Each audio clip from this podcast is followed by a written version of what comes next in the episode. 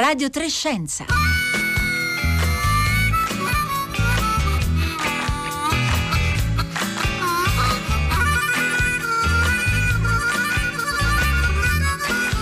E alle 11.29 40 secondi in questo istante con una manciata di secondi di anticipo un buongiorno da Elisabetta Tola ben ritrovati a Radio Trescenza in onda oggi dagli studi RAI di Bologna oggi giovedì 27 febbraio. Un saluto anche a tutte le ascoltatrici e ascoltatori che ci seguono in streaming o in podcast utilizzando la app raiplayradio.it utilizziamo uh, questa tecnologia per sbloccare il nostro smartphone oppure per accedere ai check-in in aeroporto, stiamo parlando del riconoscimento facciale, una tecnologia che conosciamo ancora poco ma che invece è sempre più diffusa, sempre più utilizzata in molti ambiti e quindi oggi andremo a scoprire che cos'è e quali sono appunto gli ambiti di applicazione anche in Italia. E buongiorno anche da Francesca Buoninconti. Allora voi raccontateci se utilizzate il riconoscimento facciale e come questo sta cambiando eventualmente la vostra vita. Se magari lo utilizzate per sbloccare il vostro smartphone o magari per effettuare un pagamento online. Noi aspettiamo i vostri commenti e le vostre domande come sempre al 335 56 34 296 o sui nostri canali social Facebook e Twitter.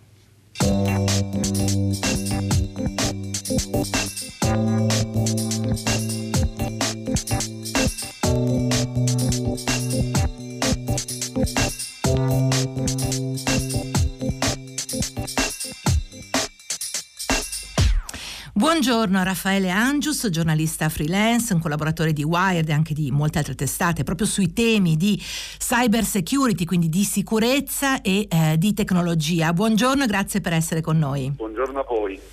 Allora, Raffaele Angius, partiamo proprio da, dallo spiegare che cos'è il riconoscimento facciale. Per molte persone è diventato forse un modo per appunto eh, utilizzare, sbloccare per esempio l'apertura dello smartphone invece del PIN, però diciamo la tecnologia forse ancora non è molto chiara e ben conosciuta. Che cos'è?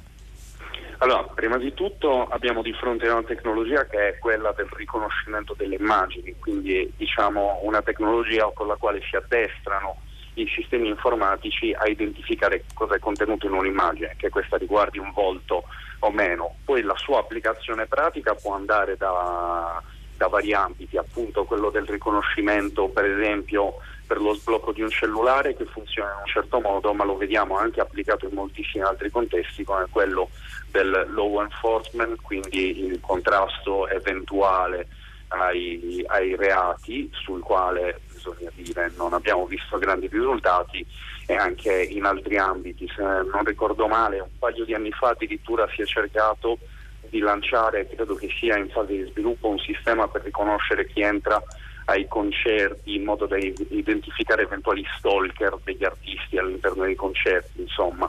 Eh, si fa un uso molto ampio ed evidentemente poco normato di questo tipo di tecnologia. Ci sono paesi, e eh, qui andiamo direttamente nel paese di cui in questi giorni si parla molto, cioè la Cina, che ne fanno un uso veramente intensivo, anche proprio eh, molto molto diffuso, anche in situazioni quotidiane, per esempio nelle scuole. Raffaele Angius, è un paese che forse più di altri ha abbracciato proprio questa tecnologia. Sì, sì, la Cina è un paese che ha investito moltissimo, prima di tutto nello sviluppo di qualunque tecnologia che sia basata sull'utilizzo di quelli che vengono comunemente detti big data, ovvero grandi archivi di informazioni. La tecnologia eh, che permette il riconoscimento facciale, ovvero il machine learning, quindi la capacità di una macchina di, tra virgolette, addestrare se stessa, non è una novità di per sé, però la grande quantità di dati che possono essere acquisiti grazie a dispositivi, telefoni, social network, una diffusione capillare del, di dispositivi che appunto eh, ci collegano al mondo ha permesso soprattutto in paesi dove le normative eh, sulla privacy sono deboli o del tutto assenti come nel caso della Cina di, di sviluppare appunto queste tecnologie. Però questo permette ad un paese di eh, conoscere in ogni momento l'esatta posizione di un cittadino, per esempio individuarlo per strada tramite telecamere, eh, permettere di controllare se entra a scuola o meno, insomma eh, è molto facile eh, immaginare quali abusi possono derivare dall'uso di queste tecnologie, ma in questo l'India sta puntando anche molto sul riconoscimento facciale, questa è una cosa di cui purtroppo ultimamente non c'è stata grande attenzione, però è, c'è un piano che da settembre eh, punta a creare un grosso archivio unico di tutti i volti dei cittadini indiani e questo potrebbe essere insomma, eh, un grande rischio per le libertà individuali dei, dei cittadini.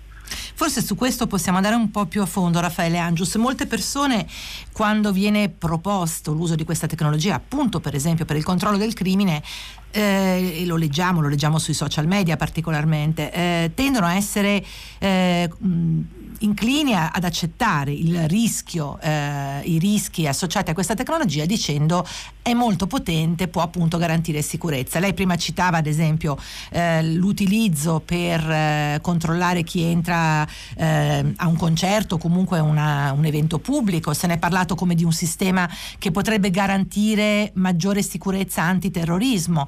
Eh, c'è un po' questa inclinazione, o meglio una parte senz'altro di, di noi tende a pensare che una maggiore eh, capacità di riconoscere eventuali eh, appunto stalker o delinquenti o terroristi sia eh, il, il prezzo da pagare poi per una certa limitazione. Allora, facendo una riflessione un po' più eh, ad ampio spettro su questo, diciamo che appunto come dicevamo prima, questi sistemi nella loro efficacia e nel loro funzionamento dipendono dall'ampiezza della base di dati, quindi un'ampiezza di base di dati che riguarda tutta la popolazione mondiale può contribuire ad addestrare meglio una tecnologia di questo tipo, ma le conseguenze sarebbero assurde. Dall'altra, una tecnologia che invece si basa per esempio su, eh, sulla quantità di persone che hanno commesso un reato è evidentemente una tecnologia che ha una, un bacino eh, di, di, volti, per esempio in questo caso, molto più ridotto, quindi questo va a inficiare il funzionamento. Andando a vedere un caso molto più pratico, eh, dal momento che la gran parte delle analisi su questo tipo di tecnologie viene fatta su sistemi open source aperti, perché le aziende che sviluppano non danno la possibilità di di studiare da terzi indipendenti i loro sistemi. Uno dei pochi casi in cui questo è stato fatto è ricondotto ad, un, ad una ricerca dell'Università dell'Essex che eh, sei mesi fa aveva pubblicato un rapporto riguardo questa tecnologia in uso a Scotland Yard e ad alcune polizie locali e polizie metropolitane del Regno Unito. Quello che, loro, quello che loro avevano identificato è che in realtà questo sistema non funziona eh, se non ricordo male c'era un tasso di errore di, di 4 a 1, tassi altissimi, però eh, questa tecnologia veniva appunto usata per le strade da corpi di polizia che sulla base dei risultati di questa tecnologia andavano poi a eseguire magari una perquisizione di un cittadino che veniva identificato con un falso positivo proprio perché eh, insomma non, Perché non è accurata. Non mm. Esatto, esatto. La non accuratezza... E questa è l'unica ricerca indipendente finora su un sistema in uso per le strade di un paese occidentale.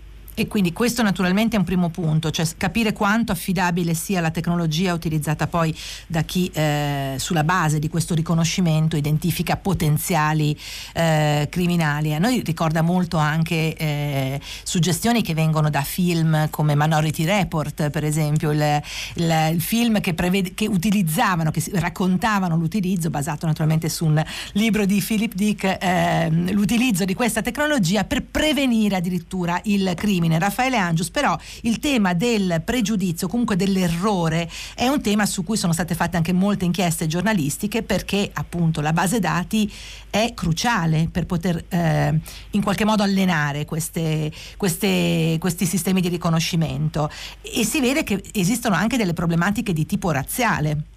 Sì, questo è un altro elemento che è emerso perché il problema è che il, il machine learning, ovvero la capacità della macchina di autoapprendere, è eh, fondamentalmente legato alle informazioni che si danno alla macchina stessa.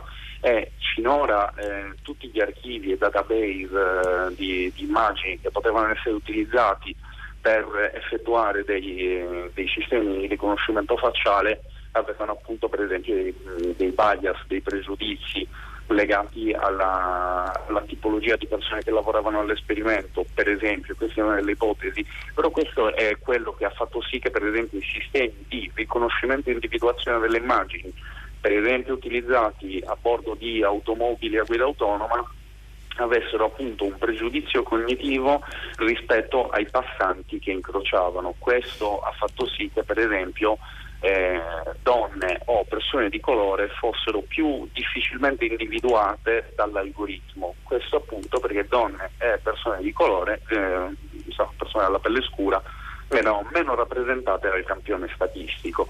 Eh, questo è uno, uno, dei problemi che si possono verificare nello sviluppo di tecnologie di questo tipo, soprattutto quando sono tecnologie proprietarie, quindi che non fanno uso di database condivisi a tutti. E, e che, che Certo, non conosciamo nemmeno diciamo, le, quelli che sono gli algoritmi alla base di questo tipo di tecnologie. No, come dicevo prima, per lo più sono algoritmi proprietari sviluppati da aziende private che hanno tutto l'interesse a mantenere eh, riservo sulla, sulla tecnologia che hanno sviluppato e eh, però appunto non si tratta di sistemi eh, per esempio sviluppati da paesi che sono responsabili nei confronti dei propri cittadini, ma da aziende che nella migliore delle ipotesi sono responsabili verso il cliente oppure verso i propri azionisti. Quindi il loro obiettivo è quello di tenere al sicuro un business, cosa che a volte può essere inefficace. Una grossissima azienda che sviluppa questo tipo di tecnologie proprio pochi giorni fa ha visto un incidente di sicurezza informatica eh, e le, so, le, sono stati rubati da parte di attaccanti informatici i dati dei loro clienti e questa poi è un'azienda che eh, gestisce eh, probabilmente migliaia eh, centinaia di migliaia di volti, quindi evidentemente è anche difficile tenere al sicuro una tecnologia di questo tipo che viene sviluppata in un ambito privato.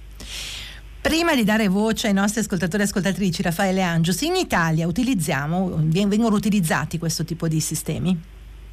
Sì, in Italia vengono utilizzati, allora in Italia questo tipo di sistemi non, non può essere utilizzato eh, in modo eh, estremamente ampio e diffuso, come abbiamo detto per esempio nel caso della Cina e dell'India, perché fortunatamente le normative europee sono molto precise eh, sulla, su quello che è il trattamento dei dati.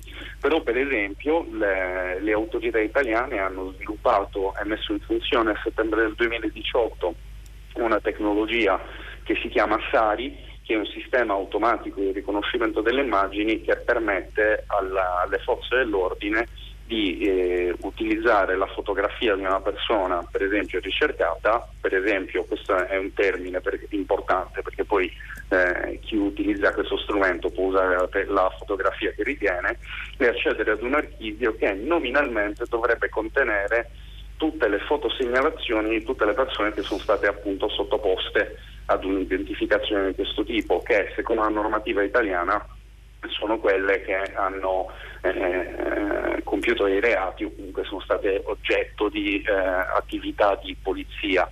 Il problema anche lì è quello che si è manifestato, l'abbiamo scritto in un'inchiesta con il collega Riccardo Coluccini, è che eh, non si è capito all'inizio quanti fossero i volti all'interno di questo database perché le forze dell'ordine avevano parlato di 16 milioni, poi invece cercando di approfondire abbiamo scoperto che in realtà erano 9 milioni di profili, quindi verosimilmente c'erano più foto per ciascun profilo, questo è quanto siamo riusciti a ricostruire, però poi le stesse autorità ci hanno confermato che di questi 9 milioni solo 2 milioni erano italiani, quindi se ne deduce che 7 milioni non lo erano. Non lo allora bisogna certo. chiedermi 7 milioni di persone non italiane sottoposte a operazioni di polizia mi sembra un numero che è poco congruo rispetto per esempio ai flussi migratori.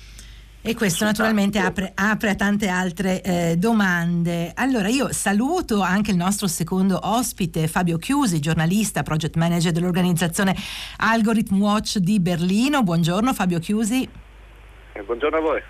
Che ha frequentemente scritto eh, proprio sull'impatto anche sociale e culturale della tecnologia, naturalmente, eh, anche della facial recognition, quindi del riconoscimento facciale. Le chiedo di restare in linea con noi, ma eh, Francesca Buoninconti, eh, in studio a Roma, vorrei sentire alcuni dei messaggi che arrivano dagli ascoltatori e ascoltatrici. Ne stanno arrivando tantissimi, commenti molto diversi da chi non usa il dispositivo facciale e lo trova inquietante inquietante a chi lo usa da sempre con il salumiere sotto casa che ormai riconosce il suo volto da anni e, ehm, altri invece soprattutto ci chiedono informazioni sull'accuratezza di questi programmi. C'è eh, Roberto che ci scrive il programma è in grado di distinguere un volto vero da una foto dello stesso e ancora Massimo che ci chiede ma i sistemi utilizzati per il riconoscimento facciale identificano gli stessi punti del volto che utilizziamo noi umani per riconoscere le persone o si affidano ad altre caratteristiche? Angius. Eh, sono senz'altro tutti quanti temi importanti. Eh, da questo punto di vista io farei una distinzione perché molte volte si parla di riconoscimento facciale, per esempio per la tecnologia che è legata allo sblocco del telefono. Quel tipo di tecnologia è dotata di una serie di caratteristiche di sicurezza che sono piuttosto importanti. Di fatto quando noi sblocchiamo il nostro telefono cellulare con, eh, con il riconoscimento facciale nella gran parte dei, dei dispositivi che, eh, di, di, fascia alta o comunque moderni, in realtà il telefono non sa di per sé qual è il volto che deve riconoscere, ma manda una richiesta ad un chip che è isolato dal resto della tecnologia del telefono e che ha l'unico scopo di dire sì o no. Questo fa sì che il dato del volto non sia a rischio nel caso di una compromissione del dispositivo, ma sia protetto. È una cosa molto diversa quando invece utilizziamo un sistema che eh, deve sfruttare in eh, diretta e in continuazione grandissimi archivi di eh, decine di migliaia di volti. Quindi questa è una grossa distinzione che mi sentirei di fare sull'utilizzo del consumatore nel momento in cui usa certo. Eh, per esempio il suo smartphone oppure le, le attività di, appunto, di polizia. Quindi la tecnologia naturalmente, eh, tra l'altro la conosciamo ancora forse eh, troppo poco, ma c'è veramente anche molto da capire proprio di, di quelli che sono i, i, gli aspetti, eh, io dico algoritmici, ma insomma in effetti come vengono proprio costituiti e costruiti questi strumenti questi sistemi di riconoscimento. Fabio Chiusi, eh, lei ha scritto un lunghissimo eh, articolo molto eh, argomentato su Valigia Blu proprio sul tema dell'intelligenza artificiale in generale, del riconoscimento facciale, in particolare partendo da eh, un fatto, se vogliamo, di cronaca, alcuni video che sono girati in rete lo scorso agosto, eh, la protesta di Hong Kong e molti dei partecipanti alla protesta che eh, assalivano e tiravano eh, giù a, a, letteralmente assassate o martellate diciamo, le telecamere di eh, sorveglianza, come a dire eh, il primo segnale quasi di eh, di sveglia che ci arriva per dire questi sistemi sono sistemi che ci controllano e eh, sui quali dobbiamo porci delle domande molto forti. Possiamo partire da qui, Fabio Chiusi. Sì, diciamo che secondo me questa è la chiave di lettura giusta, nel senso che prima di farci mille domande su come funzionano esattamente, sull'opacità e la trasparenza di questi sistemi, su, no, su, sulla loro accuratezza, la domanda è anche se fossero accurati al 100% questi sistemi, cosa che probabilmente un giorno sarà possibile raggiungere, ora non si sa naturalmente, no? ora non lo sono, questo è sicuro, magari in futuro lo saranno ma la domanda è un'altra, noi accurati o meno vogliamo una società in cui siamo osservabili, riconoscibili in maniera opaca, non trasparente, in mille modi, sempre, in qualunque luogo, in pubblico, in privato, ovunque, negli stadi, nelle scuole, nei casinò addirittura vengono usati questi sistemi, negli ospedali, nelle prigioni. Eh, cioè, vogliamo davvero negli aeroporti, vogliamo davvero che qualunque momento e passaggio della nostra esistenza sia documentabile in questa maniera. Ecco, io credo che una situazione di questo tipo non sia compatibile, a prescindere dal, dalla bontà dello strumento che viene utilizzato, non è compatibile con l'idea di una democrazia liberale. È una democrazia illiberale o un sistema autoritario di fatto, perché non consente più eh, la, la, la, privacy di fatto, cioè come, come, si è detto per quest'ultimo sistema no? eh, di Clearview certo. AI, questa azienda no, che, di cui probabilmente avete parlato. Ecco, no, non abbiamo ancora parlato, queste... infatti le, le chiederei, ah. perché questo è forse un caso che, su, che in Italia non è stato molto raccontato ed è molto importante renderci conto della dimensione no, del, dell'impatto di un'azienda come Clearview.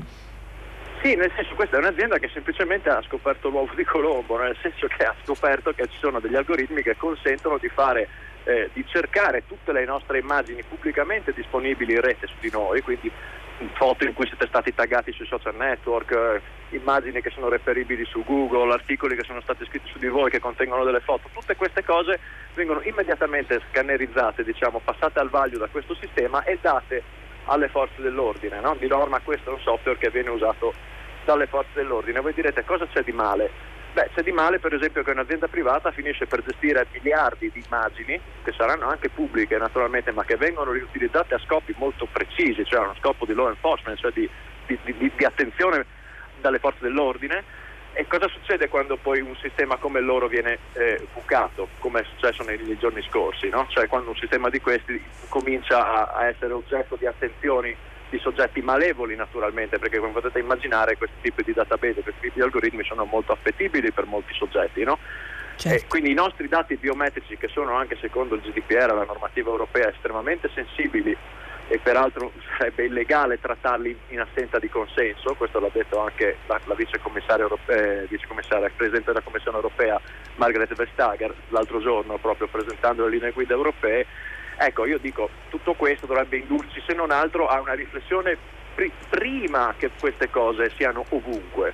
No? Invece l'approccio dell'Unione Europea, anche nel white paper eh, recentemente pubblicato sull'intelligenza artificiale, le linee guida che pur hanno degli ottimi principi, cioè dicono usiamola solo in maniera necessaria, proporzionata, secondo le regole europee, secondo il diritto alla privacy, però cioè, andrebbe fermata questa cosa nel frattempo, perché se noi intanto ci prendiamo il tempo per dibattere su come regolamentare questa cosa e lasciamo carta bianca, nel frattempo ce la ritroviamo dappertutto.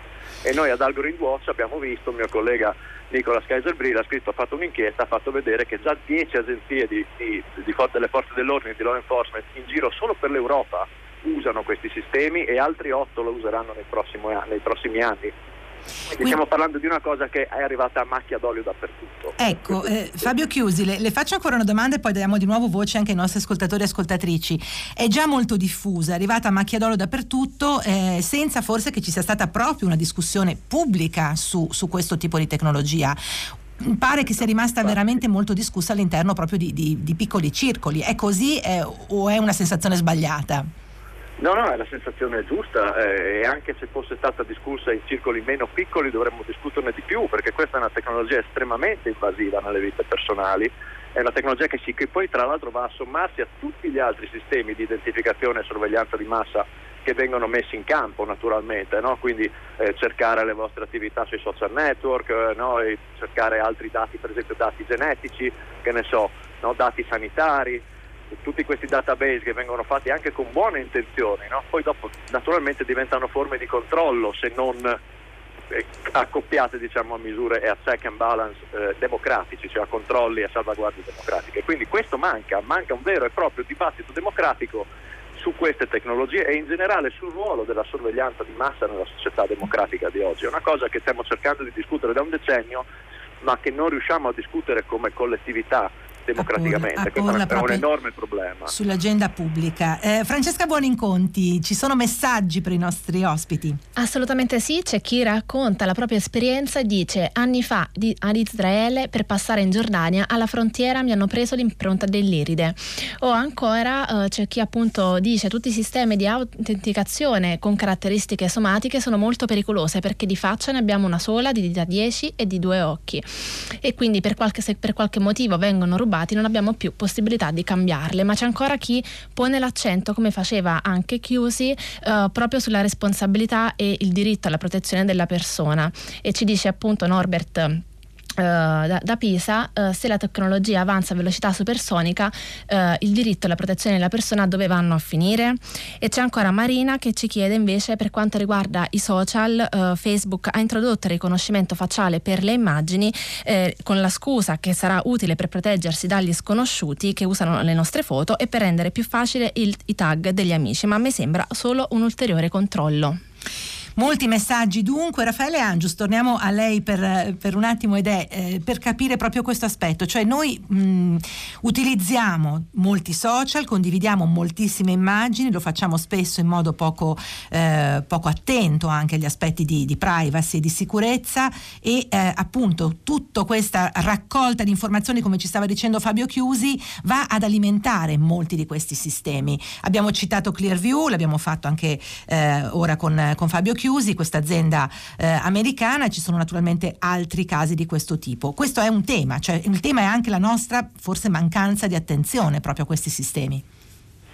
Sì, ma eh, come diceva in modo assolutamente corretto e estremamente condivisibile Fabio Chiusi, il discorso è che qualunque trattamento di questi dati, soprattutto quando questi vengono acquisiti dai social network, dalle immagini che noi mettiamo comunque volontariamente in rete, perché poi noi lo facciamo in qualche modo volontariamente perché non abbiamo magari in quel momento la percezione di quale conseguenza ci possa essere.